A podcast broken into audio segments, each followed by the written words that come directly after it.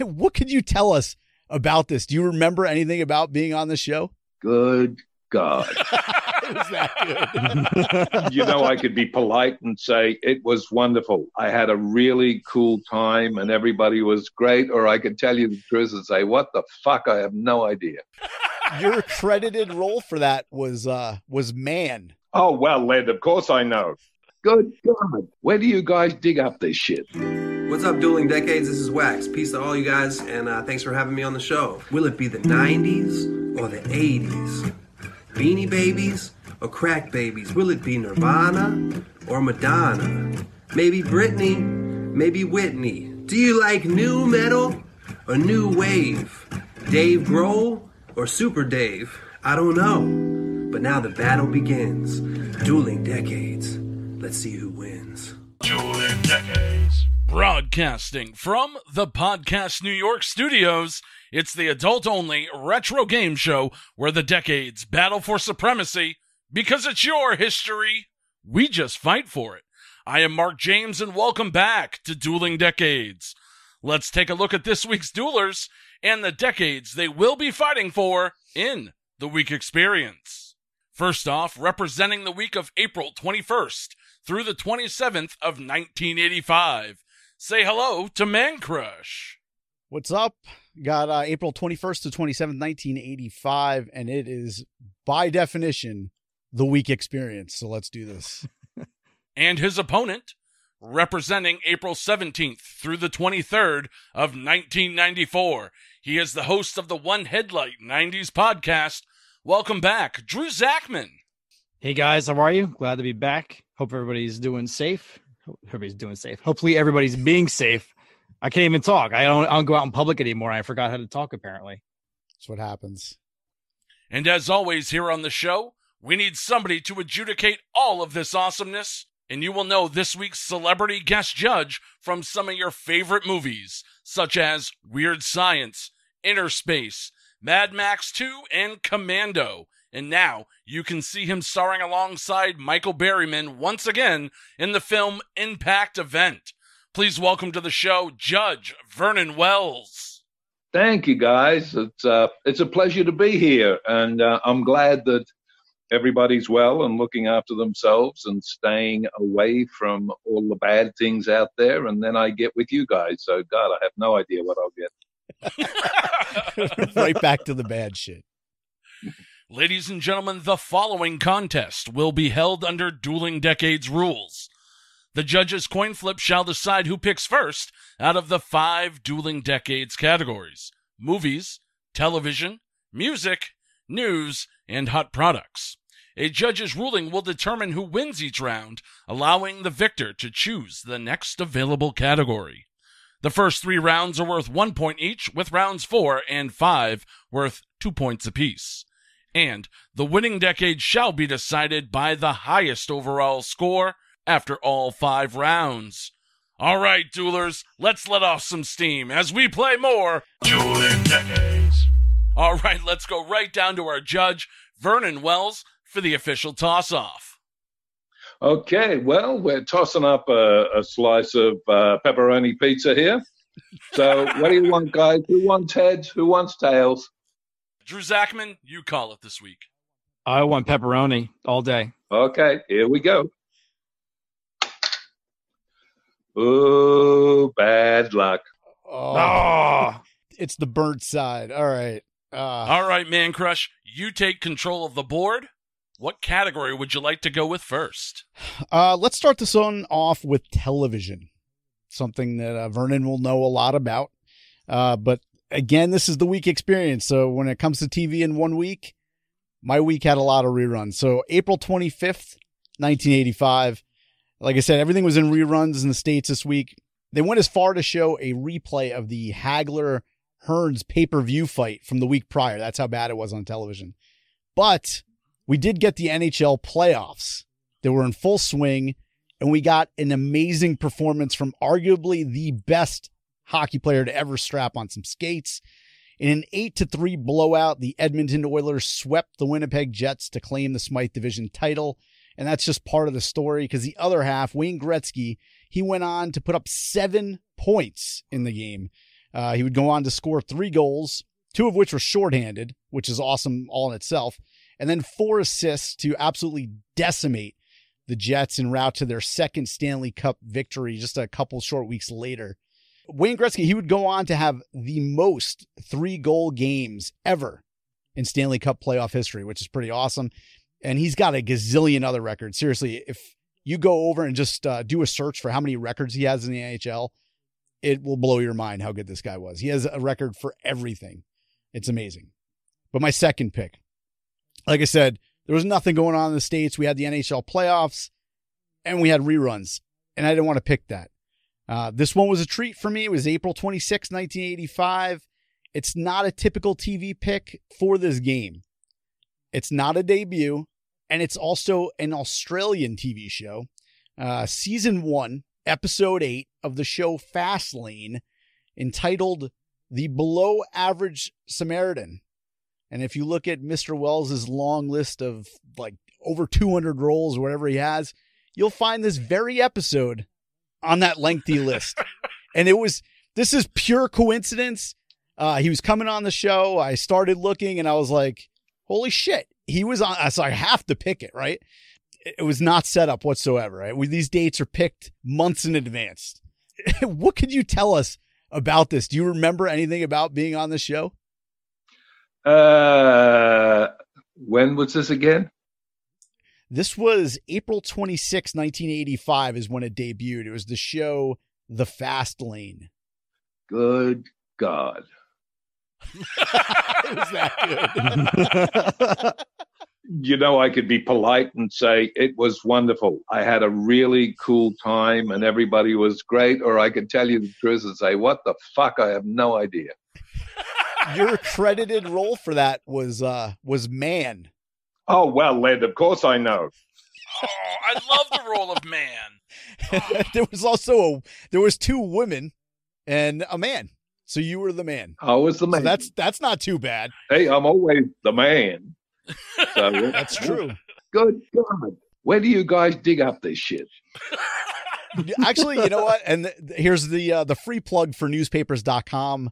We flip through newspapers one page at a time, and that's all done at newspapers.com. So if you haven't been there yet, go over to newspapers.com, especially now, and sign up for an account and flip through all kinds of retro stuff. So that's where we get that. But those are my two picks. We had that Gretzky seven point performance, and then the fast lane, Ah, which Vernon Wells remembers very fondly. oh, totally, very fondly. And and um, you know, I'd I'd I'd say that uh, Wayne Gretzky would have to hold a special place in my heart because if you put skates on me and put me on ice, I'm one of the world's best ass skaters that ever lived. Slide right down the oh ice. man, you know, if if God gave me anything, it definitely wasn't the ability to skate. All right, let's see what Drew Zackin has for the television round. All right. So, uh, not bad, not bad for that week. Um, so first thing that I came across is actually one of my favorite shows. I actually loved watching this show. Uh, Dennis Miller Live debuted April 22nd, and uh, the show ran 215 episodes. I, I honestly didn't realize it ran for that long, but I went from 1994 to 2002. Uh, received five Emmy awards, 11 Emmy nominations, so pretty pretty legit. I always, I mean, I always was a huge fan of Dennis Miller. I loved his humor. It was a great show. Had a fantastic opening song. I don't know if anybody remembers it, but uh, it had "Everybody Wants to Rule the World" by Tears for Fears. Great song. Uh. I, I felt like that was Miller at his best. Uh, I didn't think he was fantastic at hosting Monday Night Football. Uh, I think No, I think his no. humor his humor's uh, meant for a, a different format, and I think this was that format. It was fantastic. I mean, some of the best TV was just Miller going on his you know kind of trademark rants. So good. Uh, I I watched that show quite a bit. I think it was on HBO if I'm not mistaken, but it was Yeah. phenomenal. Uh, Dennis Miller Live debut. So that's my first my first pick. Now my second pick, we're still going from a, a debut to the end, the end of an era. Man, you had good stuff. It was not uh, it was not a, a good era or a long era for that matter. Uh, this show started on September 16th, 1993. And it was canceled on April 21st, 1994. So it didn't even make it a whole year. But uh, I am talking about the cancellation of the Sinbad show. Now, Sinbad, I mean, uh, who didn't watch that show? Uh, but the series, apparently, apparently anybody didn't watch that show. exactly. He was too busy making genie movies that nobody saw. I know, right?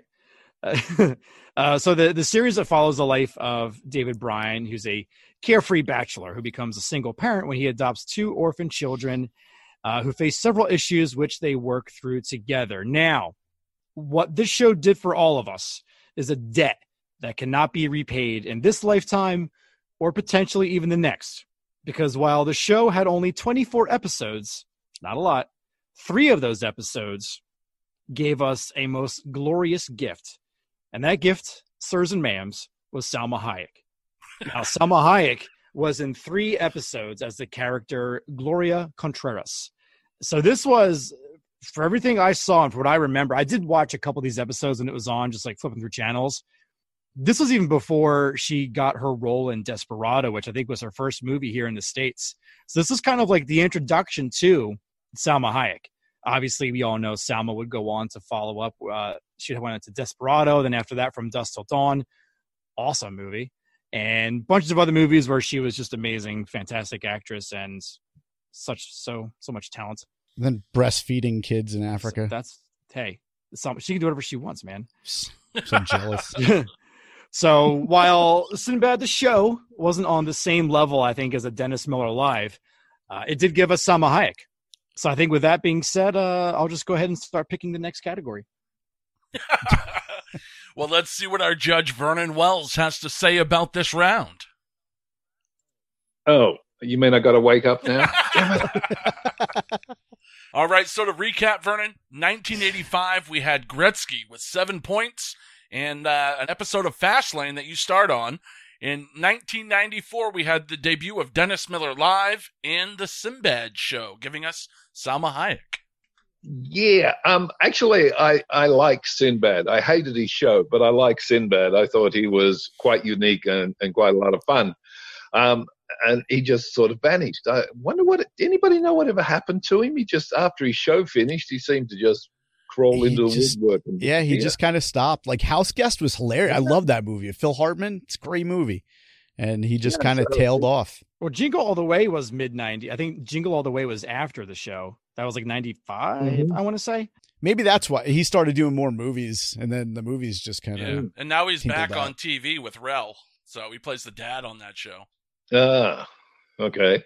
Good for him. But um, I also like Dennis Miller. I thought he was uh, kind of fun. Um, a lot of those those guys are really cool to watch because they, they, they tend to get a little bit out there, which is better than the normal crap you have to watch.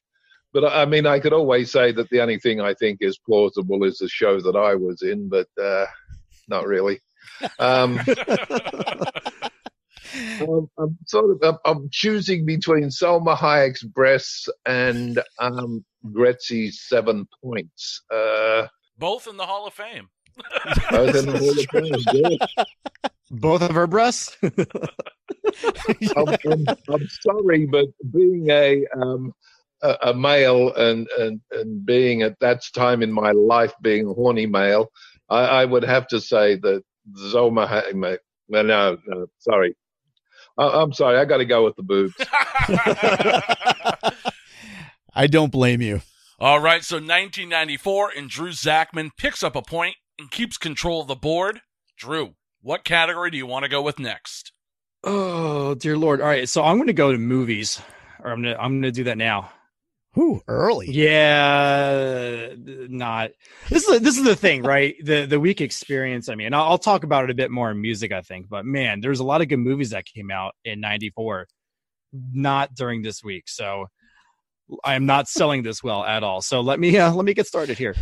So first movie, uh, it was an American Western adventure film that we all went to go see, and uh, I'm probably going to get in trouble for my job since I was researching this movie using my work laptop and stupidly put in the search criteria for this movie. And the movie I'm talking about is called Bad Girls. So I will. Uh, I need to talk to you guys over at Dueling Decades for my unemployment to see if you guys can help me out because My uh, my Oh. my search history is going to be coming into question, I think. But Bad Girls, April twenty second, nineteen ninety four. Uh, it was an American Western adventure film directed by none other than Jonathan Kaplan, and it stars Madeleine Stowe, Mary Stuart Masterson, Andie MacDowell, and everyone's favorite Drew Barrymore. And the plot for this was I don't know why this movie did so poorly. Uh, the plot basically it follows four former prostitutes on the run following a justifiable homicide and prison escape, who later encounter difficulties involving bank robbery and Pinkerton detectives. And I will say this: this film it's a super brisk 99 minutes that flies by. The film had a budget of around 30 million and pulled in a very impressive box office of just over 15 million. So Oh, I think that's a pretty a pretty pretty good return. You know what would have been better if they weren't former prostitutes and they were just prostitutes, Just current, as yeah. cowboys. Yeah, I think so. I mean, have two jobs. Yeah, I mean, why do you have to stop one and do the other? You could do both. Uh, but Robert uh, Roger Roger Ebert wrote, "What a good idea to make a western about four tough women, and what a sad movie." So that's that's what, that's what Roger Ebert had to say. But here's the thing, right? This movie had a nine percent rating on Rotten Tomatoes, but honestly, guys, if you do some quick math and some decimal point maneuvering, this quickly becomes a ninety percent fresh rating. so there you have it. Bad Girls. yes. Well, you know that uh, Mr. Ebert thought that I was totally gay because my first two movies in America were gay guys. so, so exactly. So whatever Ebert has to say, pay no mind. it must be true if Ebert says. What did I just have like last week where Ebert called a movie that I had uh, the worst movie he's ever seen? Oh, Critters 2. Yeah. He said he's, it was the worst movie he's ever seen in his life. It's like, what? It wasn't that bad. Come on. What do you guys think about like when, especially when it's like uh, guys like Ebert giving a review? How much weight do you really give that? Yeah, I, I think less than the Western.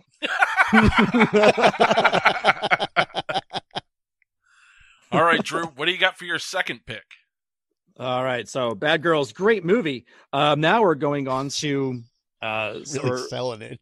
I really, it's, I'll tell you what, a brisk 99 minutes. It just flies by. Thank God. all right, so I'm moving on from a movie about bad girls to a flick all about seamen. So, how about a Navy movie that features Erika Eleniak and Gary Busey? Everyone knows what I'm talking about, except I'm not because this one doesn't have that douche uh, Steven Seagal in there. However, this flick was directed by the great Dennis Hopper. I am talking about Chasers, which came out April 22nd in the great year 1994. Now, this is an American comedy film directed by, again, Dennis Hopper. Uh, it's about a pair of United States Navy shore patrollers, uh, which are played by Tom Berenger and William McNamara, who must escort a beautiful prisoner, Erika Eleniak, and the troubles they encounter. Now, this movie also starred Crispin Glover. Uh, somehow he showed up, and then the music was handled by everyone's favorite Dwight, Dwight Yoakam. My favorite Dwight's Dwight from The Office. Dwight, Dwight Schrute. different. No, everyone's favorite Dwight is definitely Dwight Yoakam. You kidding me? This movie turned out to be quite the investment as it brought in 1.6 million dollars at the box office on a shoestring budget of 15 million. So I think the uh, investors really got a good return there. And uh, I mean, if that wasn't enough to seal this one up, uh, this flick also starred uh, everyone's favorite Dean Stockwell. So bonus points for the Quantum Leap reference. You're welcome, kids. All right, Man Crush, what do you have for the movies round? All right, here we go. 1985. Uh, let's see, April 26th, 1985. It is a cult classic. I absolutely love this movie. matter of fact, we've been in talks with the leading actress from this for months, and we haven't been able to nail down a date yet, but hopefully soon we'll get her on. Uh, once I drop her name at the end, hit her up. Uh, but kind of like last episode, we get another high school movie that probably could never happen in a million years but everything was possible in the 80s. And this is a story about a girl who gets shot down for her chance at working at the Sun Tribune for the summer and immediately rolls enrolls in another school as a guy. you know, in the 80s, it seems like uh, anyone can enroll in high school without much documentation, which begs the question was it really that easy in the 80s? Nobody really knows. But this movie went on to take in around $12 million at the box office which is nearly $30 million in 2020. So that's a pretty good take for a high school comedy. Where this really had legs, though, is in the aftermarket. This was literally on cable all the time HBO, Showtime, Cinemax. That said, if you rented it, there was a particular scene that was probably beat the fuck up on the tape from people pausing it all the time. Uh, and of course, we're talking about the Joyce Heiser classic, Just One of the Guys. And if uh, if you're familiar with this movie, or if you next time you watch it, you'll notice in her bedroom she's got Bruce Springsteen posters on her wall. Just so happens that they were dating during this movie for a couple of years at that point.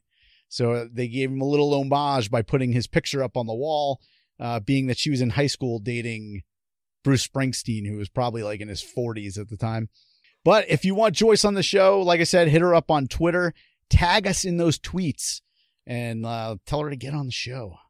Uh, but that's my first pick, just one of the guys. And of course, that scene I'm talking about is the scene where she flashes her tits, and uh, everyone stopped, pause because it was way too quick. Uh, but my second pick, April 26, 1985, same date. Uh, I got lucky on this one. Uh, doing research has its benefits because I found a sneak preview. And, like, you know, if you listen to the show, if you find a sneak preview, you can use it.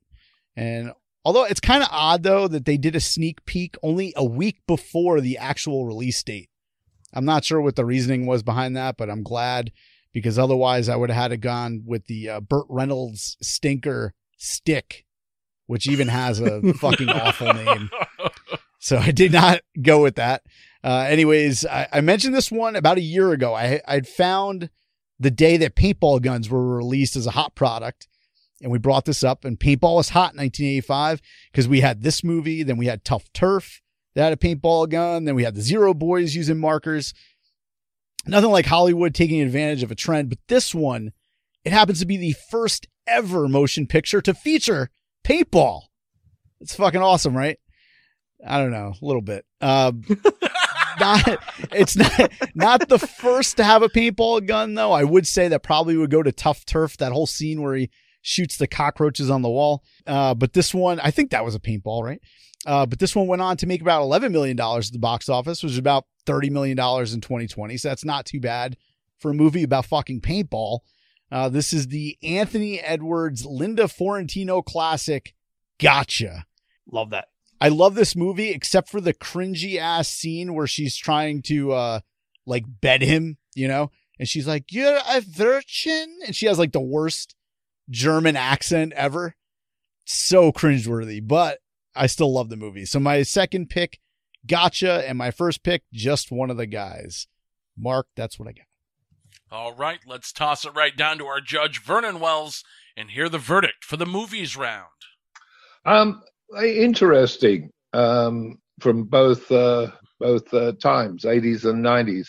Uh, I, I can actually equate with the paint paint uh, paintball gun I used to have one, and I jammed it one day and trying to uh, get the, the thing to work. I shot myself, so I found out that if you shot yourself in the nuts with a paintball, it hurts like hell.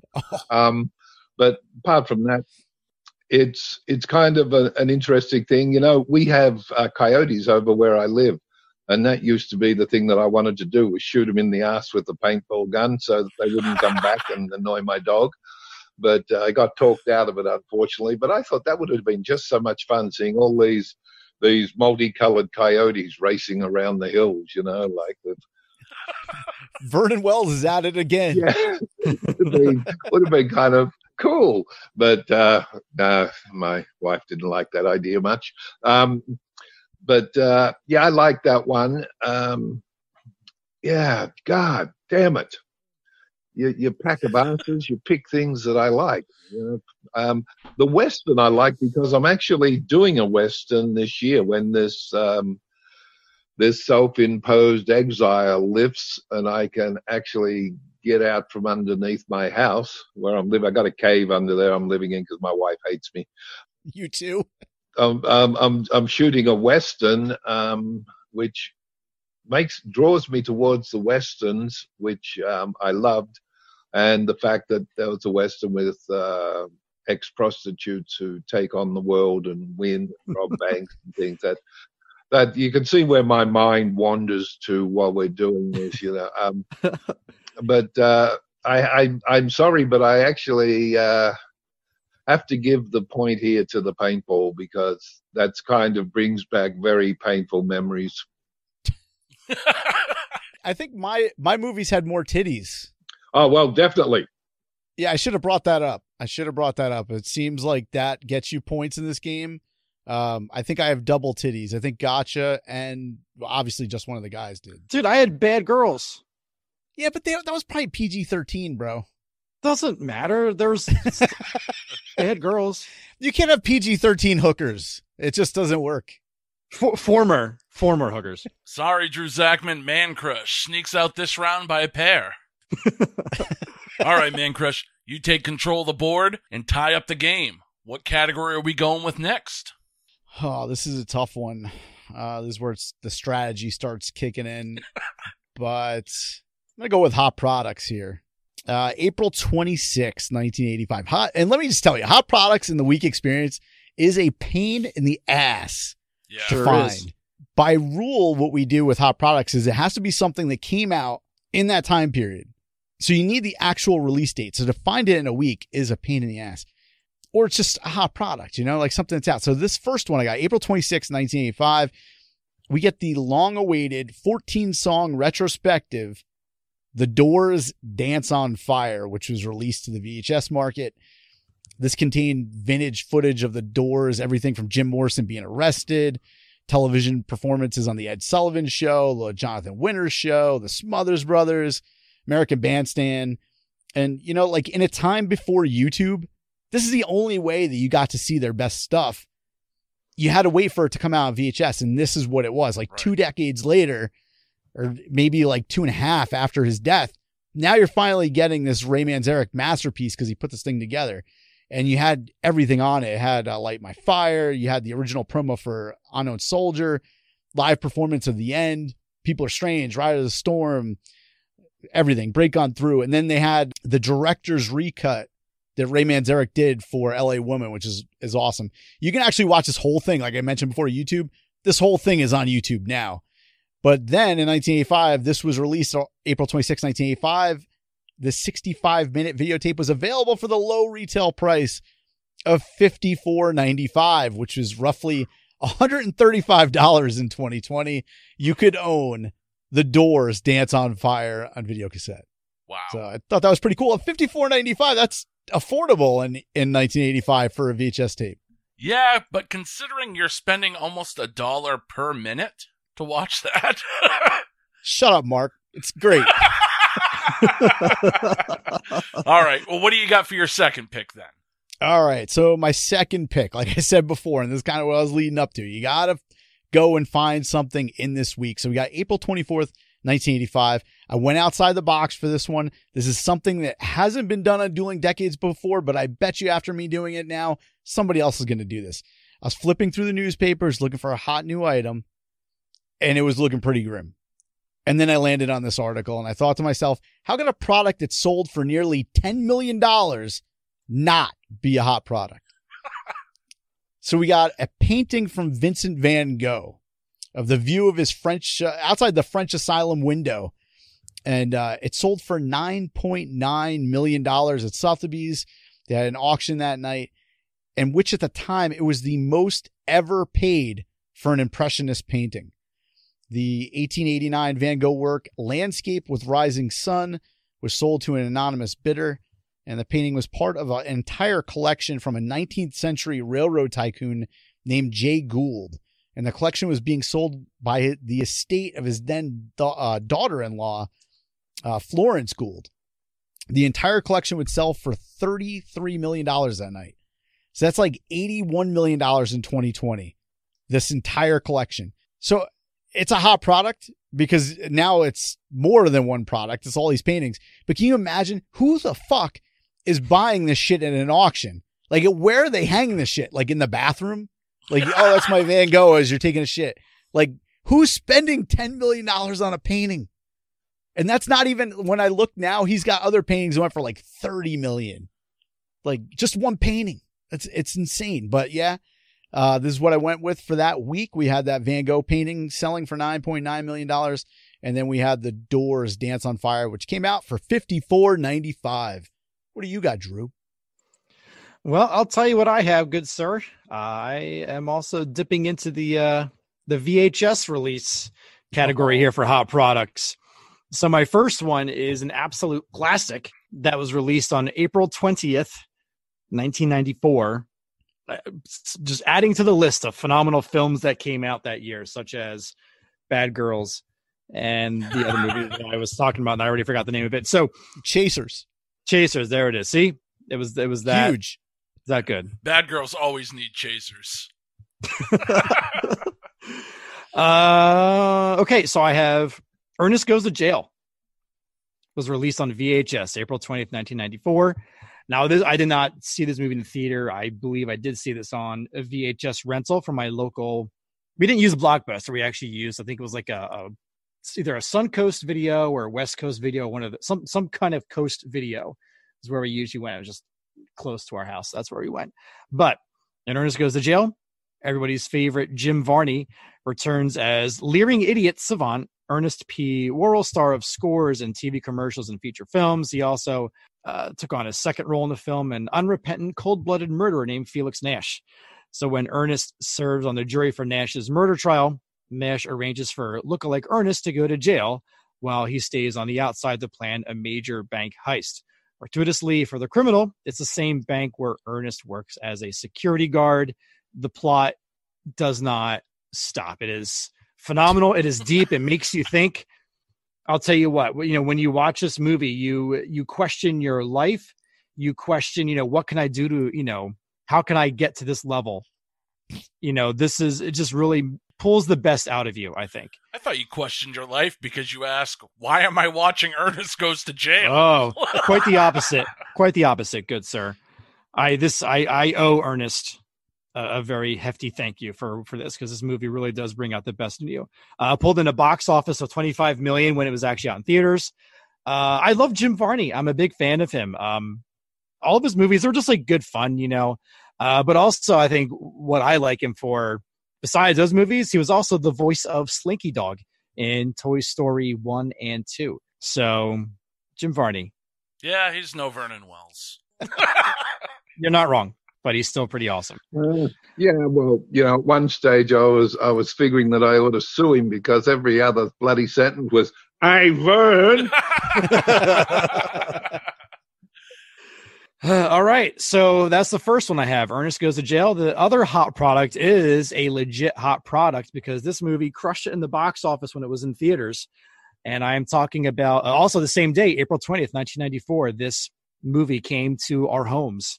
I'm talking about Carlito's Way. Now, Carlito's Way is a 1993 American crime film directed by the great Brian De Palma. It was based on the novels Carlito's Way and After Hours by Judge Edwin Torres. Uh, the film adaptation was scripted by David Kaup, and it stars Al Pacino, Sean Penn, everyone's favorite Astoria, Oregon elementary school teacher, Penelope Ann Miller, Luis Guzman, who is actually really awesome. I got to meet him once, super cool dude. Uh, John Leguizamo, uh, Jorge Porcel, Joseph Siravo, and our king, Viggo Mortensen. So pretty solid cast in this one. And it stars Pacino as Carlito, who's a criminal who vows to go straight and retire in paradise. However, his criminal past proves difficult to escape, as it does for all of us. And he unwittingly ends up being dragged into the same activities that got him in prison in the first place. Son of a bitch. It always always happens. But budget 30 million, box office 63.8. So this one actually doubled their box office. This one actually legitimately had a good box office poll. Uh, this was nominated for two Golden Globes for Best Supporting Actor for Sean Penn, and then also Best Supporting Actress for Penelope Ann Miller. And uh, yeah, De Palma, he's a freaking legend. He directed uh, was a Scarface, Untouchables. I think he did one of the the earlier Mission Impossibles from the '90s. I forget if it was the first or second one, but he did one of the Mission Impossibles. So yeah, Brian De Palma, guy can direct. So that's what I have. I have Ernest Goes to Jail, Carlito's Way being released upon our homes. All right, let's throw it right down to our judge, Vernon Wells, and see what he has to say for the hot products round. Yeah, this is this is a, a hard one, um, actually. Uh, damn, I've got to think. That, that's that's that's a piss off. I, I actually, um, I have, uh, you know, the Doors. I, I love the Doors, and just a little sidebar to that is that's where I actually started. Was my mother was a songwriter in Australia. She wrote for Slim Dusty and people, and um, I sort of followed in her footsteps, and I sang in some uh, big bands. Uh, they called them super groups eventually, but it was when I was doing it way back when it was just a lot of session musos and me and other shit having a lot of fun. Nice. And, um, you know, I, I really enjoyed myself. You know, I was with Little River Band and people like that that I, I knew and uh, hung out with occasionally. It's kind of one of those things, and, and the Doors and that whole era and, and those songs and everything about that I adore. I really love it. I think it's great. And I always thought that the, uh, the picture that sold for 9.5 million of the view outside his um, the window of the cell that he was in in the mental asylum.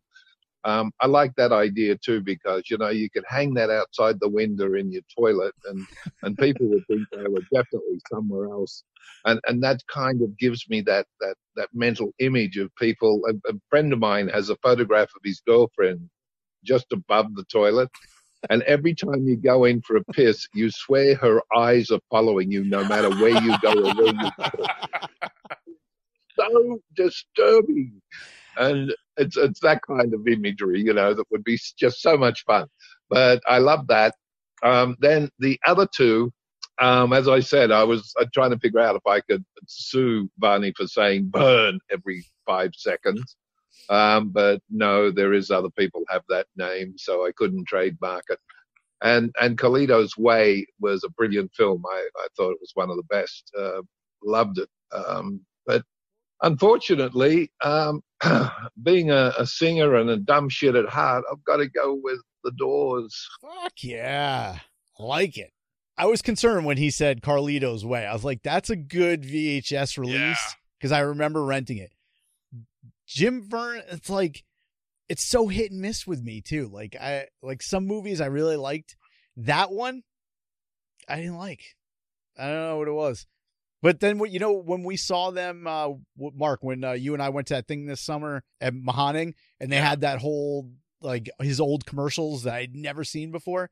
That shit was funny. Oh, I- those are like I brilliant. liked those a lot. Yeah, No, no, he's.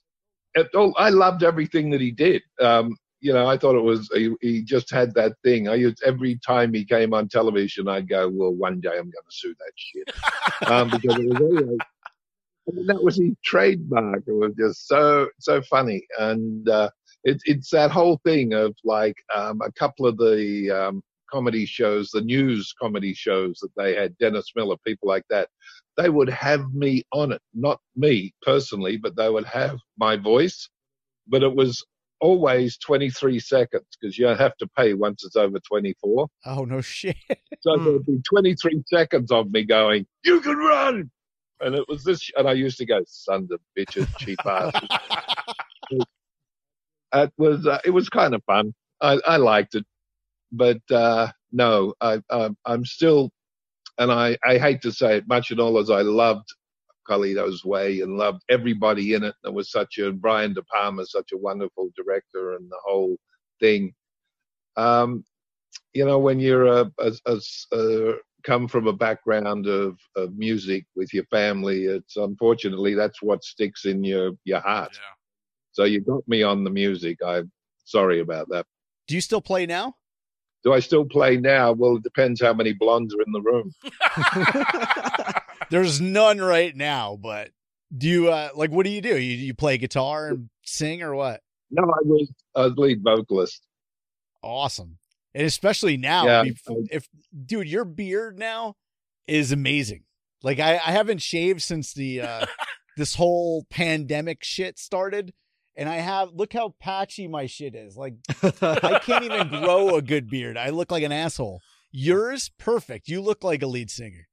Oh, thank you. You're welcome. Um, I always, but when I first came to America, I got asked to go to Los uh, to uh, New York and do a, a show. I did two songs uh, at a club. I can never remember the name of it, uh, but a big club. It was five floors, and each floor was a different thing. The bottom floor was like the heavy rock uh, big thing, and then the second floor was something else. But I always remembered that the fifth floor, if you got all the way to the fifth floor, they called it the swimming room. It was this room that had all these uh, sheets of plastic that went up the wall and across the floor and everything. And then someone had tipped about 14 gallons of oil on the floor, and people went in there and got their clothes off and and skated around like lizards or something. It was kind of an interesting experience if you didn't know what was in there and you opened the door and walked in. Was it the limelight? Might have been. I all I remember is Whoopi Goldberg came to see me, and um, oh, I can't think of his name. Another an actor who was huge. He won an Academy Award. Great, great guy. But he was highly intelligent. And after he'd had a couple of beers or wines or scotches, whatever the heck he drank, he would talk to you in syllables and words that were about three feet long. You know, you'd be sitting there. He would say, and you'd go, and I learnt that if you nodded your head and said, "Yep, yep," that's it, yep. He, he, just went on, so you didn't have to actually understand a word he said, uh, which was pretty close. But Whoopi Goldberg was totally hysterical. She probably has a worse potty mouth than I have, or did have back then. Um, but wonderful lady, loved her to death. Oh man, I can only imagine the drugs that were going on at that place. oh, you want a sidebar to that little episode? Yeah. I'm standing. I've done my show, right? I did uh, Stairway to Heaven, a couple of other things. And I'm I'm walking off the stage and across the floor, and this big African American dude came up to me wearing a big long leather coat. And he, he had to be six foot four, six foot five, big mother. And he stood in front of me and said, Hey, dude, he said, Love your performance. And I said, Oh, thank you. And he said, I got something for you. Anything you want. And I went, What? And he opens his jacket. And down the sides of the inside of it was every drug known to man. Holy Wow. shit. And I just stood there and looked at him and said, Yeah, take your pick. Anything for you, dude. Love you. And I went, Oh, I'm going to die. hey Vernon, uh, you got this guy's number by any chance, man? I was I was gonna say, was that Darryl Strawberry? Uh, no, I don't think so, unfortunately. But yeah, that was back in the days when you actually got away with that shit. yeah. Oh my god. What what year do you think that was? That late seventies or early eighties? That was um, Last week. early 80s. Yeah, eight, early 80s. Oh my god. Wow. Yeah, those New York City clubs in the eighties. I couldn't even pinpoint the one. I mean, it could have been Studio Fifty Four. It could have been Limelight. It could have been. No, it wasn't, it wasn't Studio 54. I know that. I know it was in the down by the river, and it was an old um, warehouse, and it was like five stories, and it was big, and and it was packed. I mean, I have not seen so many people in my life. In, in every floor had huge amounts of people in it. That's how Limelight used to be. Like it was like you couldn't even move in the inside, and every time you Mhm. thought you got to a space where you can move, there would just be like a herd of people that would just trap you in, and everyone was Yep. sweaty. And Yep. like, well, this is the '90s when I went, and it was like everyone was uh like on E or whatever, so everybody was sweating their asses off. The floor was just disgusting. Oh man. Anyhow, Oh, I'm sorry. Yes, yes. We're, we're digressing. All right, man crush. Let's recap here. You got control of the game, two to one. You got the board as well, heading into the first two point rounds. Where are we going, man? Uh, we're going news. Uh, we're going to go to the news and we're going to start April 23rd, 1985. This is where Coca Cola announces they're going to change their secret formula. Uh, the world's top selling soft drink for almost a century is changing its recipe to make a smoother and sweeter taste. The move is in an effort to hold onto Coke's share of the cola market that their competitor Pepsi Cola is catching up with. And Coke says that the new formula was discovered by chemists when they were doing research for four years prior on Diet Cola. The new Coke will have three calories more. Uh, and somehow they said that they had 200,000 consumers that had been tested, and the results were overwhelmingly in favor of the new Coke taste. and uh, as we all know, they're full of shit because by July of 85, they switched back. But I picked this because I found this fantastic ad in a newspaper from Pepsi. Uh, it was this rebuttal that they put out. And it says, it's just all it is is a plain white piece of paper with a letter typed up from Roger Enrico, who is the president and the uh, CEO of Pepsi Cola at the time. And it says, To all Pepsi Cola bottlers and Pepsi Cola company personnel, it gives me great pleasure to offer each of you my heartfelt congratulations. After 87 years of going at it eye to, eyeball to eyeball with the other guy, they just blinked. Coca Cola is withdrawing from their product from the marketplace and is reformulating the brand Coke to be more like Pepsi. Too bad Ripley's is not around. He would have had a field day with this one. There is no question the long term market success of Pepsi has forced their move. Everyone knows when something is right, it doesn't need to be changed. Maybe they finally realized that most of us have known for years Pepsi tastes better than Coke. and this is in like a full page, just like a fuck you to Coke in this giant. And this is in, uh, I found this in the Daily News. Huge one page ad with a middle finger on it, pretty much is what it is. And at the end, they sign it with his name, Pepsi, the choice of a new generation right there. But that's my first story is Coke changing their uh, their formula for better or worse. And then my second story, April 23rd, 1985. Uh, here's an article. It's highlighting a musical tour for Madonna. And it discusses an unlikely opening act for their first ever big tour. Uh, the band's debut album, it was still more than a whole year away from getting released at the time. And as legend has it, this group got booed off stage at almost every show because once you see the two bands, it's like oil and water. Like it, they shouldn't have opened, but they did. Uh, the story here and some of the stuff they say, and this is 1985, so just excuse them for being 1985. The story is Beauty and the Beastie Boys on first Madonna tour. And the story goes on to say, whatever Madonna wants, Madonna gets.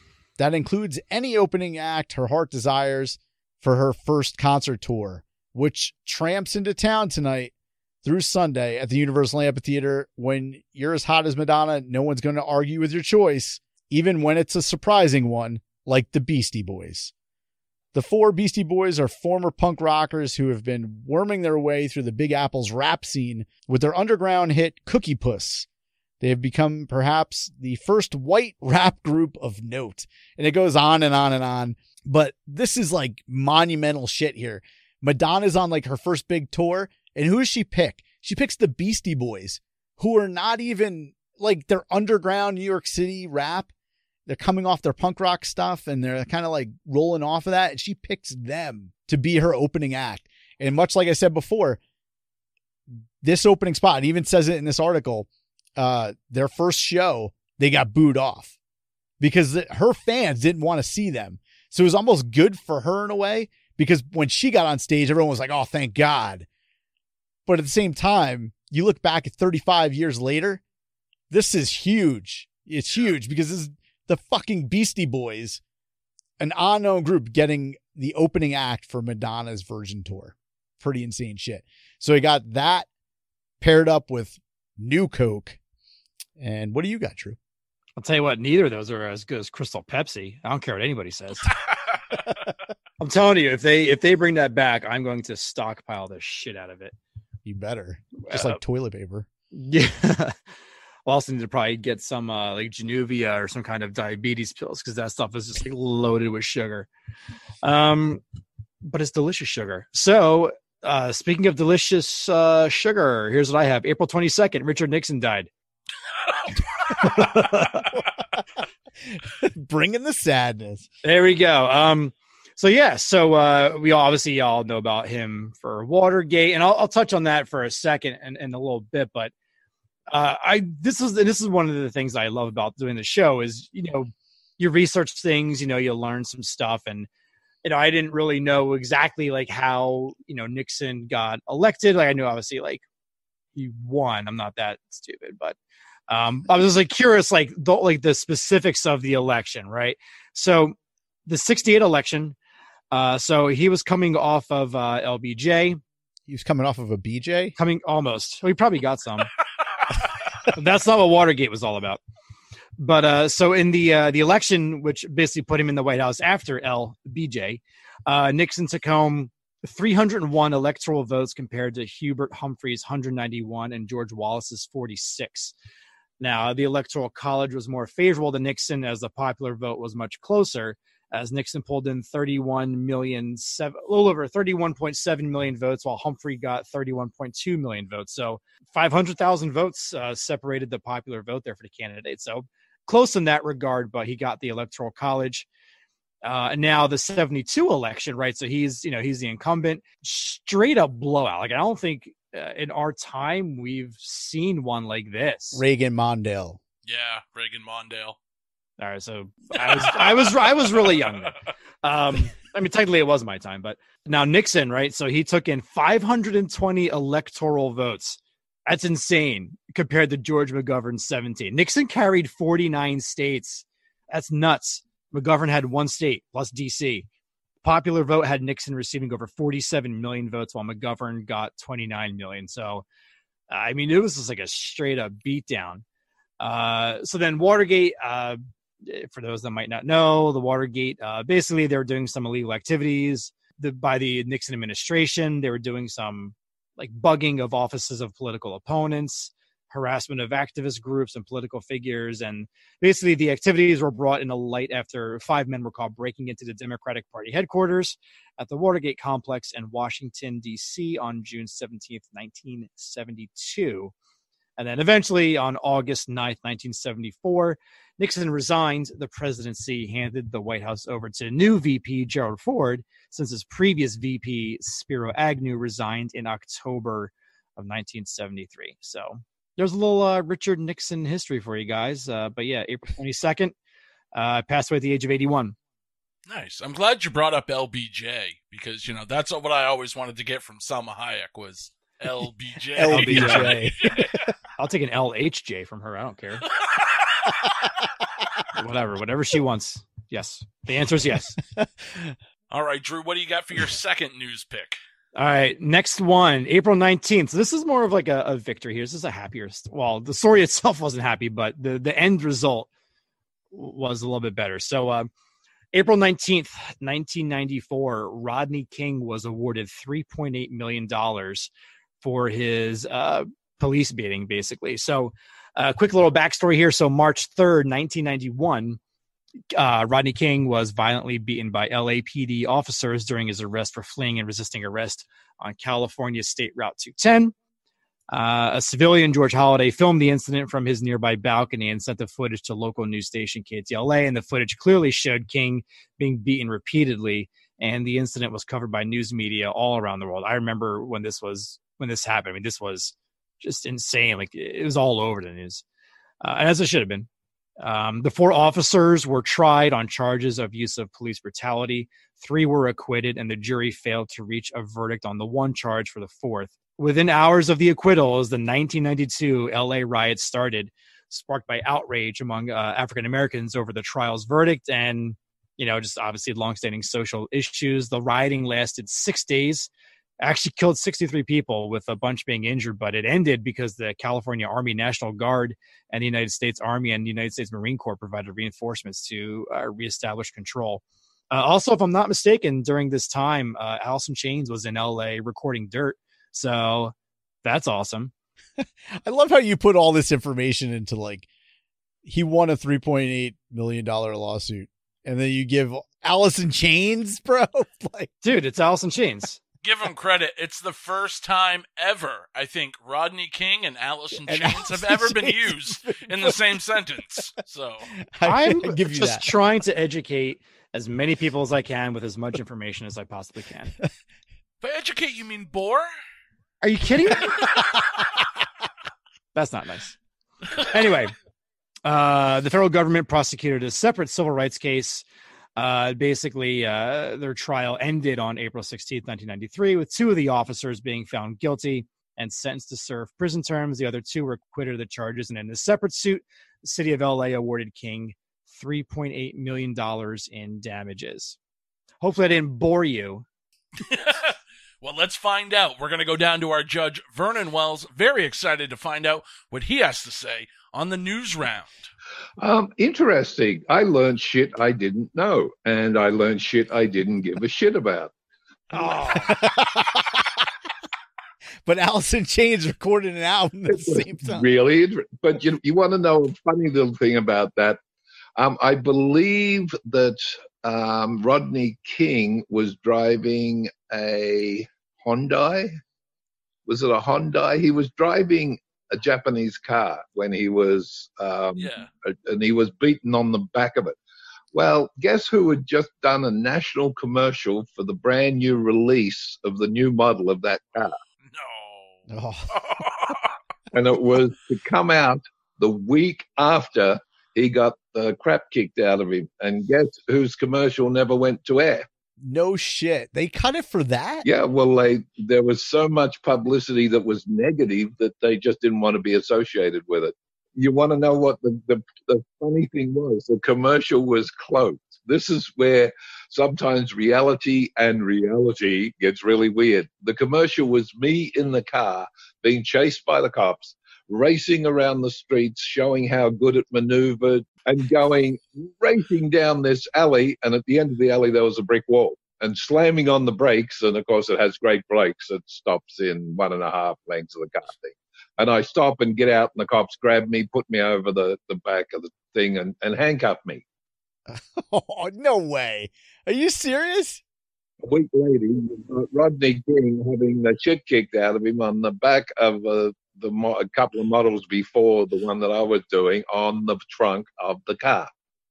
So yeah, it was a little too close for comfort for them, and it was funny because that was the second one. I did a commercial for Toyota, and in it I was driving a semi, and this family's driving down the road, and I'm driving this big semi down the road out in the desert and and the family drive down and they they get up beside me and we have to pull up because there's a um I I think it might have been a turtle or something crossing the road. So being the good driver, I sort of pull up and I'm there and, and they pull up beside me and there's two little kids in the back and they they're playing and they sort of look up, camera pans up and I put my head out the window. I've got the mohawk, the whole bit. I look down at the kids and I go, yeah. the kids freak out, jump back in their seat, and then I look at the father who's sort of cringing, and I go, "Nice car, dude. Nice car." and we all drive off, right? And everybody loved it except for the Japanese um, head of the company who flipped out totally and wouldn't let it go to air. Oh. So I missed Oh, out twice. God. You know, twice. I hate car commercials, just so you know. Hate them.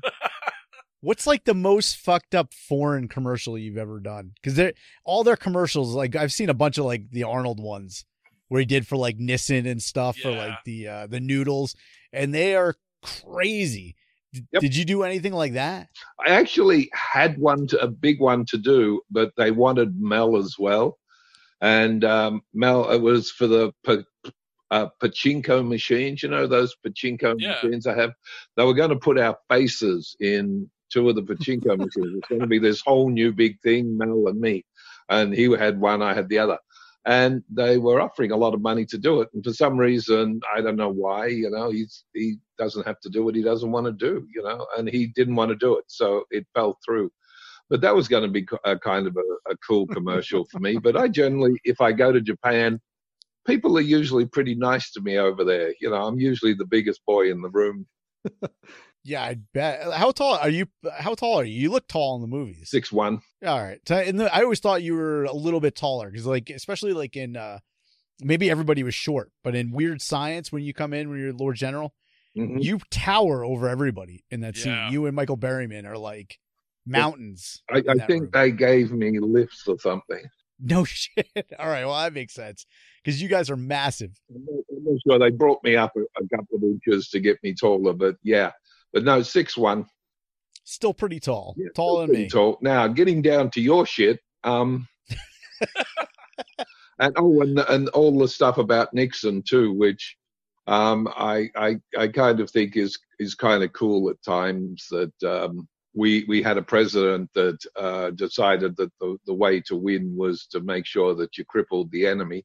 Which is kind of the way it should be at times. We're, we're going through the same thing again, but you know, we never read history in this country. we don't understand what people did 25 years ago. But the, the Nixon stuff is really, really for me. I I like to to read it, but then it depresses me because, as I said, we tend to make the same mistakes over and over. So I don't think we ever learn. Um, but getting to the other side of the coin, with Coca-Cola and uh, them deciding that they were going to uh, change the uh, the whole thing of Coke. You know what? That was the day the Earth cried. it really was. Yeah. People don't get mad about anything, but Coke get No. changing their formula. Decide. I lived on fucking Coca-Cola. I remember when I was younger, I drank at least four liters of that shit a day. How I'm still alive, I don't know, but I did. I used to just love the taste of Coca Cola. It was what kept me going. And um, then they decided they would change. They had the audacity to change the formula of my Coca Cola, the sons of bitch. Did they ask me? No. they just went ahead and did it, the sons of bitches. Well, I got them. I didn't buy any more Coke. Fuck them. I went for their competitor, which lasted about four minutes and a very half drunk can of Pepsi, whatever it was called. Hated it. So I waited for Coke to get their brains back together and do the right thing, which they eventually did, which was nice. But the other side of that, of course, we're getting back to music with Madonna. The Beastie Boys, you know what? I always look at that and think that was probably the smartest move that anyone doing their first tour has ever made. Because I I bet you she knew damn well that when they went out on stage, everybody would hate it. And when she came out on stage, they'd hoop, holler, jump up and down, scream, and just love her. And you got to look at it from her perspective that she wasn't dumb, she was pretty smart. And also, regardless, they sort of went on to be who they were, and she went on to be who she was. But right at that moment, I think, you know, there was a little bit of smarts in there. So much as I hate to do it, and you know, I'm I'm trying desperately to be fair here, but the fat dude over there keeps on pulling all these things out of the fucking paperwork, and it's just pissing me off. I mean, Jesus, man, you know, you're tugging at my heart. I, I think you went into all of the shit you could find to find out what I've done with the whole of my life. Hey, I found an episode of the Fast Lane that you never even remembered. That that's got to count for something. Well, it's not. It's it's. You got to look at that logically. I either don't remember it or I'm never gonna ever ever remember it. I, you know what? I actually found the episode today, and I don't know if I have your email address. I have Dan's. I can send it to you. It's on YouTube if you want to like watch it and see if you can find yourself. Oh God. I've, I've, I've lived this long without torturing myself. I mean, I worked with David Hasselhoff. Haven't I gone through enough? Damn it! Was it was he that bad? I mean, obviously we talked about this before the show started recording. We had Lydia on a couple weeks ago. She made out with the guy. How was he when you recorded with him? Because you were also on Knight Rider. He was good. He was he was fine. I mean, I, I have nothing against the Hoff. Um, I actually did a film in South Africa with his wife to be. I think he married her and they're now divorced. She was very very nice too. I I did a, a film with her, so I learned a lot about the the Hoff while I was doing the film. Things I really didn't need to know. Um, but uh, yeah, no, I, I had no problems with with David. I I've got to admit that in my whole career, which has been pretty effing extensive now, um, and still is, I really haven't worked with anybody that, apart from one very famous actress, that I would say I would never work with again. I've been incredibly fortunate with being able to work with people that either like the way I work or they want to work with me or or they're afraid of me or they're scared shitless that if they don't do the right thing, I kick their ass, which is probably the truth. But, um, I I tend to have a lot of fun. Um, you know, I, I think that's just the way it is. I, I can't get away. It's like you guys. I love listening to you guys banter on this because you're all having a lot of fun with what you're doing and it comes through. And I think that's the whole point of what we do is to have fun and to enjoy it. And, you know, I always say to people that the first time I wake up at four o'clock in the morning and I've got to be on the set at five thirty to have makeup and roll out of bed and go, ah, for God's sake, do I have to get up at this time? It's over because now it's become a job, and I really don't want to do Yeah. as a job. I just want to do it because I love it. And the minute it becomes a job, I'm leaving. It's just not worth it. I hasn't done it yet. that that's the way you got to do it. And we had this conversation with Robert Tepper last week, where you know, especially like during times like this, this is when we should be doing shows like this and, and getting people into it and getting their minds off of it to think about other things and not really thinking about this, you know, what's going on right now. So I, I thank you for coming on. I thank you for giving me that round. And now we go to the final round, which doesn't even matter because I've won this game. It's four to one, but we'll see what happens with this one.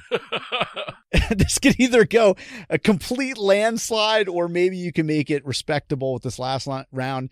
And it's music. So this is something obviously Vernon knows a lot about. Damn it. And uh, we're we're going to uh, the music round with April 22nd, 1985. And this iconic artist, this is his seventh album. Uh, and this album would be his second consecutive number one album on the Billboard 200. It featured four singles on this one. We had Paisley Park, Pop Life, Raspberry Beret, and America. Uh, many people they liken this album to the Beatles, Sgt. Pepper, Lonely Hearts uh, Club Band. Kind of like because it's it's got this psychedelic feel to the album, as opposed to the the previous album, which was much more pop. Uh, in Purple Rain, of course coming from the last album, a lot of people felt this album here was a big gamble, but it's Prince, and we all know he did whatever the fuck he wanted anyway. This album, Around the World in a Day, it would go on to be certified two times platinum. Uh, featured two top 10 Billboard 100 hits. You had Pop Life that topped off at number seven, and Raspberry Beret, of course, topped off at number two. If you've never visited Paisley Park before, I know I mentioned Paisley Park as a song, but it's an actual place in Minnesota. If you've never been there, I definitely suggest going there sometime in your life, especially if you're a Prince fan. Even if you're not, you'll become a much bigger Prince fan if you see what he lived in and what he worked around. This place is a fucking music compound, uh, movies and music compound. There's a giant sound stage in there. It's crazy. Um, and then I found out as I'm standing in the hallway where you wait to begin the tour, there was an elevator that was right there in this little uh, this little tiny hallway. That's the elevator he died in. They don't tell you that during the tour. Found that out afterwards. Uh, kind of creepy that I was standing there waiting for like a half hour and he died right next to that. Um, but yeah, the first album I have, debut album or not debut album, but it's a release of an album, Around the World in a Day by Prince. And my second album here, this one I think everybody's heard of. April 23rd, 1985. It's the week experience. So of course I'd have to go and I'd pick a compilation album, right? It fits with the uh, the week experience. So this little compilation album here, it it features unreleased songs or donated by various artists like Bruce Springsteen, Chicago, Prince, Tina Turner, Steve Perry, Pointer Sisters, Kenny Rogers, Huey Lewis. Not too shabby of a compilation, but it's probably not what it's known for. It's known for the first track on the album, one that was written by Lionel Richie and Michael Jackson, and it was performed by 46 other vocalists, ranging from Willie Nelson to Dan Aykroyd. The album would go on to reach three times platinum status and have the timeless number one hit, We Are the World. And uh, of course, all proceeds from this album it went to humanitarian relief efforts in Africa for their famine. Um, I mean, they ended up raising over $60 million, which is around $150 million in 2020. I mean, what else can you say about this album? They're even talking about doing it again. Lionel Richie was just on the news like three weeks ago, or maybe even sooner than that, saying that they need to do another We Are the World for the whole COVID thing. Yeah, absolutely. So, I mean, they've redone it multiple times in the past 35 years. And now it's the 35th anniversary. Why not? Let's do another one. But those are my two picks. We got Prince and we got. Why are you crying over there? Drew looks like he's You're in my, se- in my second pick, We Are the World. You are Such an asshole. All right, Drew Zackin, blow our socks off. What do you got for the music round? oh, fuck your socks. LBJ us. You know, all right. So 1994, right, was a phenomenal year when it comes to music. Uh, you can argue it's one of the best years ever. Uh, just like the albums that came out. So here are some albums that came out in April of 1994. All right. You have Smash by The Offspring. All for One, their self titled album came out. Classic album. You have Hole coming out. Why I don't know why you're laughing. That's a that is a classic album. Hole coming out with Live Through This. Uh, one of my favorite band or uh, albums from one of my favorite bands. Uh, Rollins band released an album called Weight in April on April 12th, 1994. Blur released Parklife April 25th, which is an awesome album. Live released Throwing Copper April 26th. It's like one of my favorite albums of all time. However, I get April 17th through April 20 fucking third. So that leaves me the following. I have uh so here you go. What happens when everyone's favorite mom has some free time? She makes a music album. That's what. And that's just what Peggy Bundy did back on April 19th, 1994, when Katey Sagal released her highly anticipated debut album titled Well, with such chart topping hits such as Thunderhead, September Rain, not to be confused with Raining in November, uh, All Is Well, and Some Things Are Better Left Unsaid, the song that was collaborated with the immensely talented Robbie Nevil. It's easy to see why this album was so groundbreaking and barrier breaking back in 1994. And uh, the exact number of albums sold, it was a little tough to track that down, but estimates created by myself have this album being sold somewhere between 40 million and 17 billion. So everybody, everybody in the world has it. Or six. I don't think so. I think it's probably closer to that 17 billion number. Uh, Katy Perry was once quoted as saying, uh, "If it wasn't for Katey Sagal's debut album, well, I never would have gotten into the music industry." And uh, Eric Clapton was also on record as saying, "Once I heard well, I knew my days with Sheryl Crow were numbered. I needed to get me some Sagal." And these are accurate quotes I would never make up just to try to win around on this show. So we have Katey Sagal releasing her de- highly anticipated debut album, Well. Well, what's your second pick? My second one's actually pretty legit. I have uh, Illmatic from Nas. It's his debut album, uh, which came out April 19th. Actually, both these albums came out April 19th, I should say. Uh, yeah, I mean, this album, I mean, it's one of the most influential hip hop albums of all time. It peaked at number 12 on the Billboard 200, uh, hit number two on the U.S. Uh, top R&B hip hop albums. Over two million albums sold. Uh, MTV ranked this number two uh, in the greatest hip hop albums of all time, and they did that ranking back in 2005. Rolling Stone ranked it 26th on the list of 100 best albums of the 90s. Uh, obviously, all the Alice in Chains albums are probably in the top 10. Uh, Vibe ranked this number four uh, as a top 10 rap album. They did that back in 2002.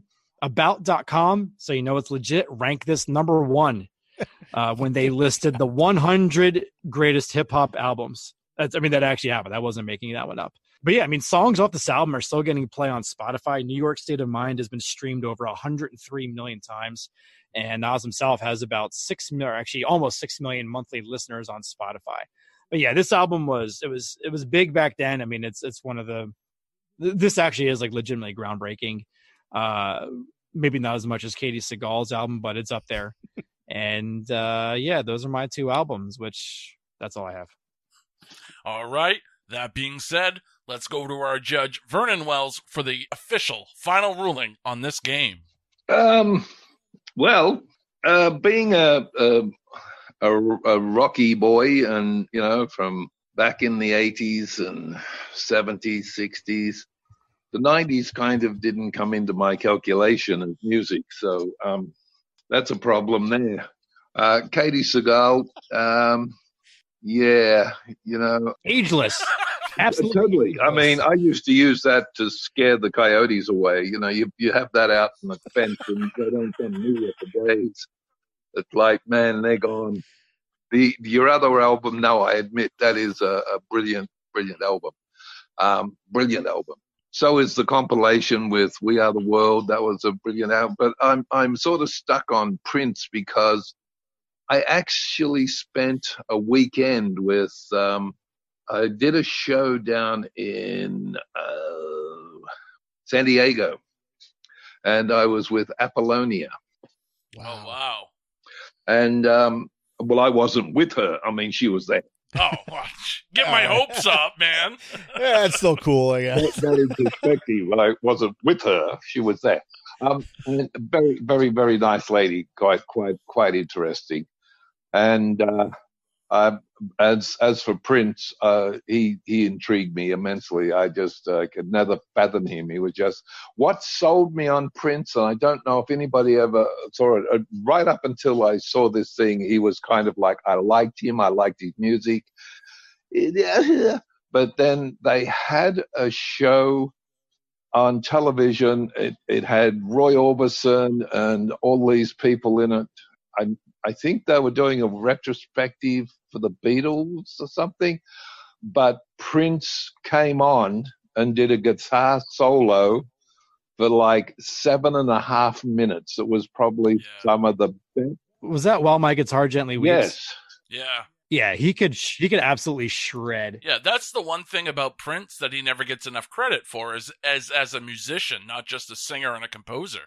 I mean, he wrote and played every instrument on those first albums. It was brilliant. Just sitting and listening to him do that Yeah. you just went, what the? And I, I mean, from that moment on, I was like sold. I thought he was just um, amazing. And I had another tie to Prince. I did a, a film over in New Zealand. Um, and one of the girls that was in the film actually had an association with Prince. So, um, you know, I kind of couldn't get away from him no matter what I did. You know, if I went to New Zealand to do a dumb movie, I ended up with somebody that was a princess or something. I don't know. Wow. A lot of girls had an association with Prince. Yeah, I Uh, so. He was, I mean, he was wonderful, and I I loved all his music and things. And uh, we spent a fun night in Vegas at uh, the Hard Rock Hotel, and they have a a band there that does all of Prince's music. And the Yeah. guy that sings in that band sounds so much like Prince. It's not funny.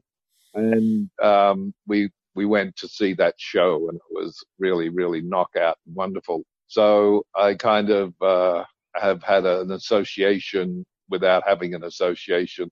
That's that's like my love life with a lot of women. It was kind of like an association without really having an association. Um, it was one sided, you know. I thought it was association. Prince had no clue who the fuck I was. Um, but that's okay. You know. That's okay.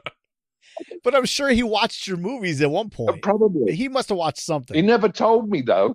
You know, you can get this hurts, man. This hurts. You can get this. That's kind of wild though when you think about it. Like all these people that have seen your movies, like you know, like these huge megastars like Prince or whoever, you know, they've seen you in something, and probably more times than once.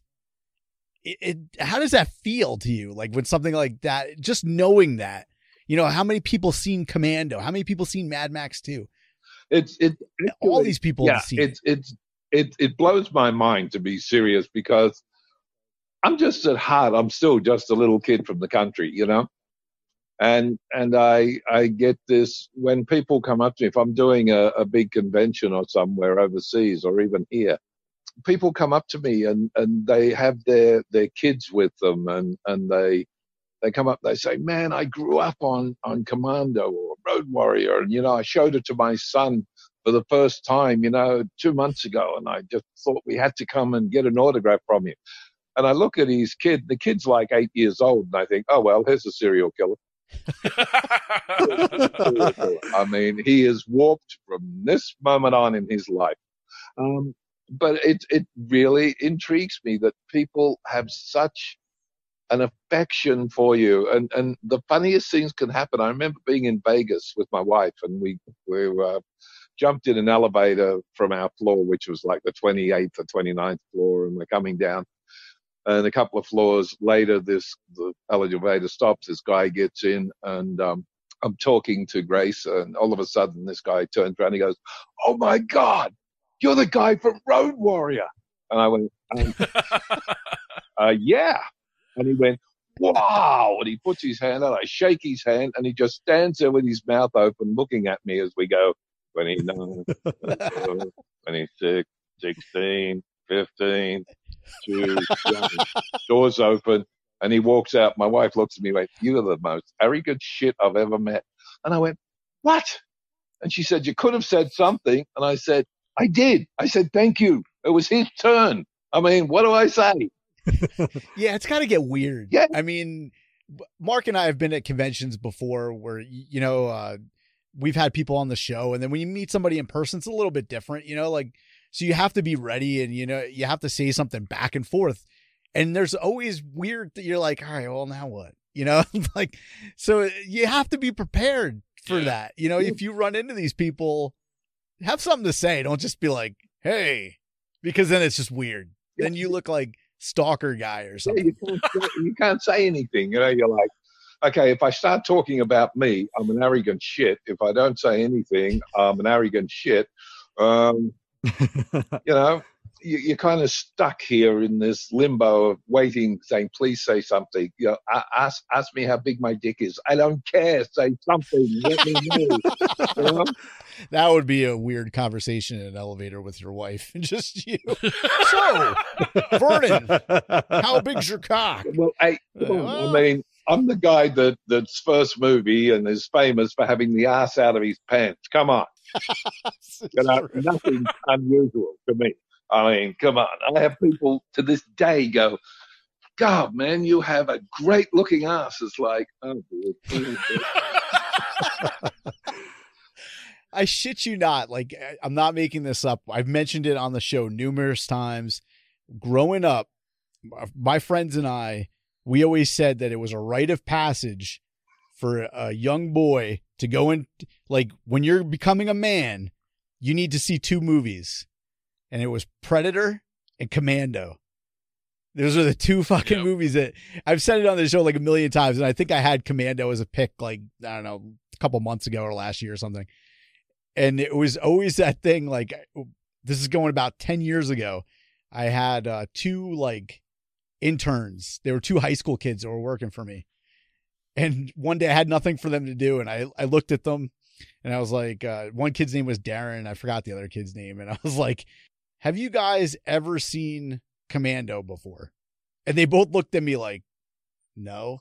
I was like, "Well, we're not doing shit today until you two fuckers watch Commando." And I took this shit. I had a VHS tape and in my office. I popped it in. I said, "You're not going to do anything until you watch this movie." And they both sat there. and They're like, "All right." they fucking watched the movie. it's the greatest shit ever. And I told all my friends about it. I'm like, I just made these two guys men because they watched Commando at the office because they never even heard of it. I was like, and I mean, you got to take into effect. This is probably like 2010, 2011. yeah, but that's that's that's on their parents. Their parents. Yeah, need to do it. exactly. Their parents failed them, and I picked up the ball and you, ran with it. you want to hear a couple of funny little stories before we, whatever you got to do. I don't want to hold you up all night. Yeah. But um, no, no, you're not holding us up for anything. Go. But um, I, uh, uh, uh, my partner in crime in doing the film, Brian Martin, uh, up in um, Sacramento, he was pitching a film to a room full of investors and, and that, and they're all millennials basically. And he sort of lays out the film, and then he starts telling them about the actors and everything. They're all intrigued. They know who the actors are. And I said, "So who have you got in the lead?" And he said, "Oh, we've been really lucky. We've got Vernon Wells in the lead." And they went, "Who?" And he went, he went, Vernon Wells, you know, Road Warrior, Commando. And they went, no. And Brian's like, oh, shit. Um, and while he's trying to think of, nothing would come to him to tell him. And the, one guy at the end of the table goes, wait a second.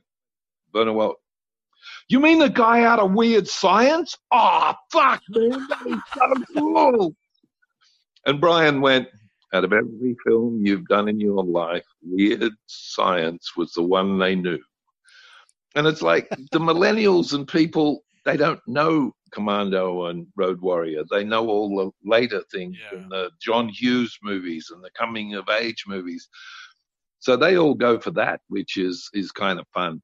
But I always remember I did an audition way, way back many, many years ago when I actually did auditions.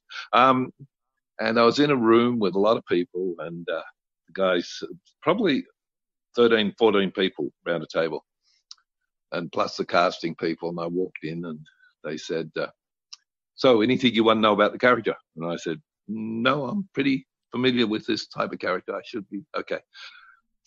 Yeah, but we're looking for a specific thing. Do you mind if we uh, if if we give you you know our take on it? And I said, well, well, whatever. Yeah, sure. Tell me what you you think. And they went, okay. So, ever seen the film The Road Warrior? yeah, I, I, I believe I have. And they said, good, good. Remember the guy with the mohawk, with the red mohawk? Oh, my jeez. Now, right at, right at this moment, I'm thinking I'm on Got You or some bloody. You know, Right. You're on candid camera at this point. There's got to be somebody behind the walls with a camera. So I'll play along. Uh, yeah, I remember that character. They said that's what we're looking for. We're looking for that character. Now we're we're looking for the guy that played that role, and we haven't been able to find him. And if we if we can't find him, it's it's you know we're open to all kinds of suggestions. So you show us what you got. So I went, mm, okay. So I do the audition. They're all sitting there and they're all looking at me, and, and they go, "Wow, man, that was good. That was very good, really good." And he said, "You know what? I think I talking for all of us. If we don't find the guy that did the role, it's yours. I mean, it's yours. There's no not not even a second thought there." So by this time, I've figured out they have no fucking idea who I am. And so I'm sitting there, and he says, "You wouldn't happen to have your resume with you, would you?" And I said, "Yeah, of course." And uh, at that stage, I had a little picture in the corner of Wez, and a little one of Bennett from Commando, and the main picture was, of course, just a, a straight shot of me. So I sort of flipped it across the table to him, and he picked it up, and he sort of had it, and he said, "Oh, this is very good." He had it upside down. He was looking at my credits, and Road Warrior was like fourth on the list, so I could see him reading it to himself. Says, "Oh yeah, Road Warrior." Road.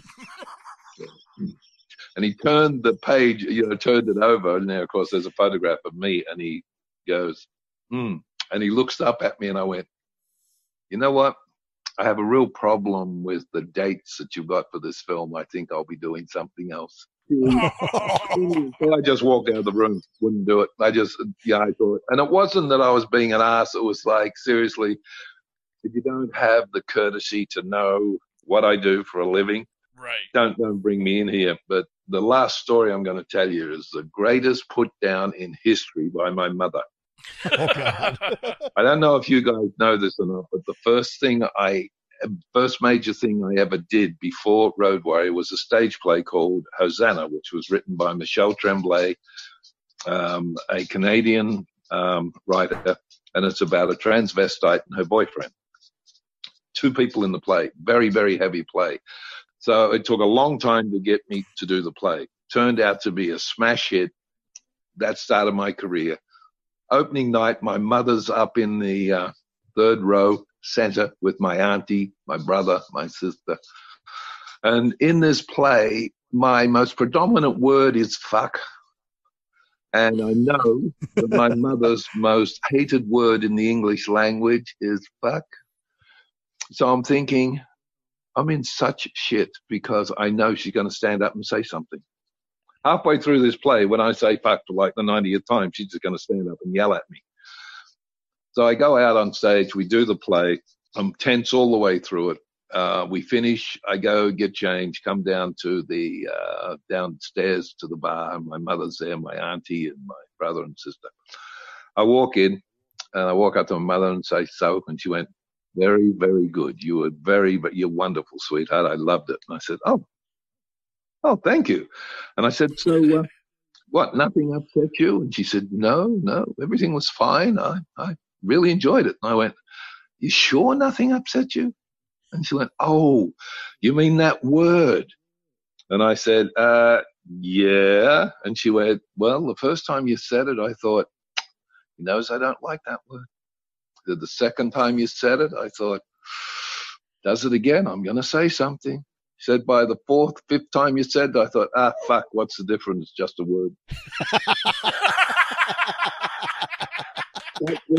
my mother. And then to top it off, just to top it up, she's standing there and she's looking at me.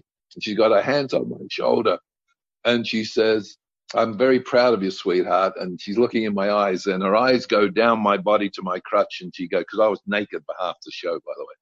Um, her eyes go all the way down to my crutch, and she goes, And you have grown up, haven't you, sweetheart? That was when I decided that acting just wasn't going to be for me. I had just been totally destroyed by my mother. And my auntie had to be one better. She took me by the hand and told me in most loving terms that I would always be her favorite nephew and that no matter what happened, I was still her favorite nephew. And I went, gee, thank you, Auntie. No, Auntie Rose, I'm not gay. I am not. Couldn't convince that lady till the day she passed off this earth that I was straight. She was determined.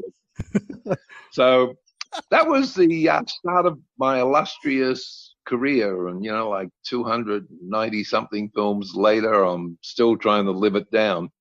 Yeah, and that's the thing. I, I looked on your IMDb page, and it's like the amount of work you're doing now. You have more projects in production now. It's crazy. Uh, why don't you tell our listeners what you got working on for current projects? Uh, yeah, I've got, as I said before, I've got a, a, western called Death at Sunrise. I've got two westerns actually. One's called Death at Sunrise, and the other one is a, a film that's being done for the Sundance Film Festival. Um, it's a 25 minute short, but it's called Southern Hard. It's about a Southern colonel who uh, runs into the Union forces, gets shot up, manages to escape from them and, and get into a cave to hide, realizes there's somebody else in there with him, and discovers that it's the slave girl he grew up with that was his oh. slave that he has not been nice to all her life. And it's a between the two of them, it's it's the different he's dying from these wounds that he suffered and she has escaped from the plantation, so she considers herself to be a free woman. And he refuses to accept that because to him he is still a southern slave owner and she is his property. And it's just this wonderful back and forth, really tense film, little film that, that I love the dialogue. I love the whole thing. And then there's Southern Hard, which I'm doing. Um, I will hopefully be back in Australia doing a film with Guy Pearce. It got put on hold because of the uh, pandemic. And uh, there's a couple of other films over there that I'm scheduled to shoot when all this is over. Um, I've had um, a film I'm very proud of called Trouble Is My Business. If you want to watch a good film, watch Trouble Is My Business, the black and white noir version of it. It's a wonderful, wonderful film. Wait, is that the one you play like a cop or something? Yeah, I play like a a, a 40s cop, uh, um, a, a, Californian cop who was very corrupt, very dirty, and. Uh, I've read about that one. I, I want to watch that. Yeah, it's a really and the black and watch the black and white version because it is film noir, so it suits. It was shot nice. in black and white, and it's really really nice. And then there's another one that just came out called um, Landfall, which I shot in Australia, which is just a really cool, cool movie, which um, I really had a lot of fun doing. Um, there's quite a lot of, I mean, I finished four films before we got locked down. So there's a lot wow. of stuff coming out the, in the next few months that I've done. I just, you know, I, I keep working probably more now than I ever have. And the funny thing is, I was talking to a friend of mine uh, who who tends to put me in his films, and I asked him why he liked working with me, and he said, "It's obvious. You finally grew up." and the funny thing was, he's actually telling the truth because I used to be so unsure of myself, so insecure, so and and I would play out, you know, because of that fact because I was always afraid of what I was doing. And then eventually I got to a point where I just said, you know, fuck it. It is what it is. I am what I am. I am what I am. Yep. And I just went for it. And from that moment on, I relaxed and I was just working and continually working and working. And it just got to where it is now. And um, I just, you know, I love what I do. I have a, a hell of a lot of fun doing it. I get up every morning and love going to the set and enjoying myself. And I get to work with some of the most interesting, amazing people. Um, I, I always remember the funny um, Arnold Schwarzenegger had a party at his house after we did uh, Commando. I got invited to go, and um, one of my all-time favorite favorite actors was there, and Clint Eastwood, and, Okay. and I, and of course he knew that, so he, he took me across and introduced me to Mr. Eastwood, and uh, I just sort of stood there and looked at him with my mouth open and didn't say a word, and looked like a total idiot, and then I walked away going, "What the fuck did I do?" You were the guy in the elevator. Yeah, a, a, a couple of hours later, when every you know the party's starting to wrap up a little bit, I hear this voice, you know, Vernon, and you know he's like six foot five. He's a big boy. So I kind of look over, and he's leaving, and he's standing, and he's above the crowd, and he looks at me, and he goes, "Wonderful talking to you. Hope we can do it again." Yep. Came full came full circle. Like, you know, that takes away any enthusiasm for life you had. It just drains out of you. But uh, That's great. it's it's one of those you know I, I just love the fact that I am who I am I, I was on the set doing a film it was a Steven Spielberg film that he had was exactly producing but he was in London uh, directing um, Batteries Not Included and the, the film that I was doing was um, Innerspace we were doing Innerspace and uh, I was on the set and the director's saying to me, Vernon, can you back up a bit? Back up. And, and I'm like, oh, okay. So I'm backing up. And he says, no, no, I need you to back up further. And I'm thinking, you know, I'm, I'm going to be the small thing in the friggin' shot in a minute. I'll be about inch. It's like, you know, how fucking far can I go? So I'm backing up. And of course, I back into somebody. And I turn around and Steven Spielberg, he's sitting in a chair watching. And I turn around and go, oh my God, uh, uh, Mr. Spielberg, um, uh, um, um, I, I, I adored um, uh, your film about the alien that phoned home and Steven to this day if I run into him reminds me of that moment in my life where the only thing I could think of to say was phone home like yeah sometimes it's ah, you think somebody's up there and they have a really warped sense of humor That's and they pick on some of us and just kick the shit out of us. But you know what, guys? I seriously, I don't want to hold you up all night because I just, I just love what I do and being on these shows and talking to guys like you and having fun with you. And yes, my beard looks really good and yours looks terrible, both of you. oh. Verna, you're you were honestly like as far as first time judges go, you not just because you gave me the win. I mean that happens a lot anyway, but you were really fucking good because a lot of judges need to like write shit down and like, oh, what did they have? You remembered at the end of each round what we said, and then you went back and you retorted about this and that. You're an amazing judge. You can come back here anytime you want. I love telling these. You, well, I don't love telling my stories, but I love listening to yours. So you can come back anytime you want. We'd love to have you back. yeah, we'd love to work with you again, man. I mean, you're all grown up now. So- We're almost there. Yeah, well, hey, don't, don't push it, man. It's horrible when you get here. There's nowhere else to go. Um, and then people expect all this shit from you like you're an adult. It's like, oh, come on, give me a break.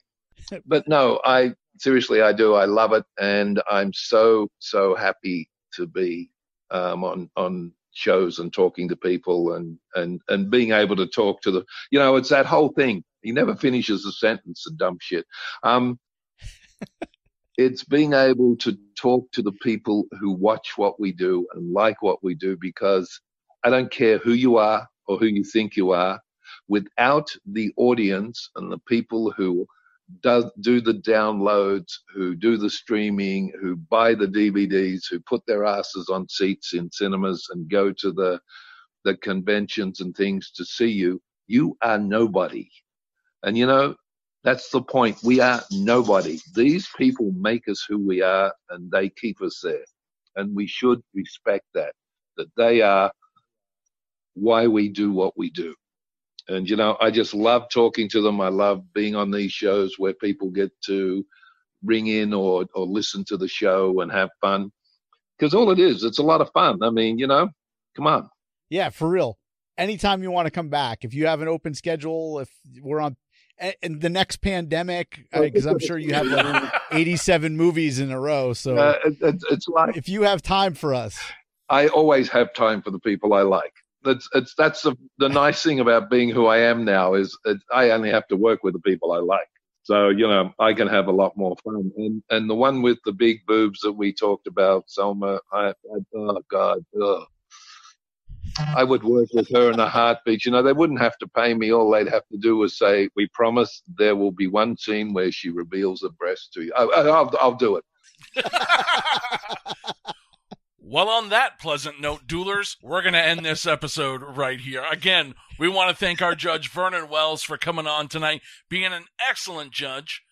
But if you've missed an episode, you can always head back to duelingdecades.com where you can subscribe to the show on iTunes. You can subscribe on Spotify. Make sure you drop a review for the show. Let people know what you thought about our celebrity guest judge, Vernon Wells. So until next time, duelers, we're going to bid you a peace, love, light, and a joy. Have a grateful week, everyone. Podcast New York. Podcast New York. Be heard.